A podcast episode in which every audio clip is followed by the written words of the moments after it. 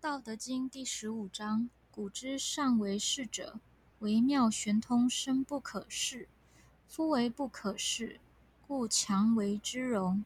欲兮若东涉川，犹兮若畏四邻。偃兮其若客，涣兮若冰之将逝。敦兮其若朴，旷兮其若谷。浑兮其若浊。孰能浊以直？静之徐清，孰能安以久？动之徐生，保此道者，不欲盈。夫为不盈，故能蔽布星辰。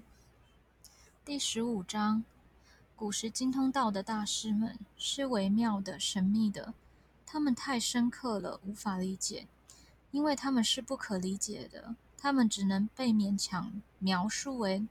踌躇就好像冬天穿过结冰的河流，警惕好像害怕邻居那样，端庄就像一个宾客，屈从就像融化的冰一样，简单就像一块未经雕琢的木头，包容就像山谷一样，模糊就像浑浊的水。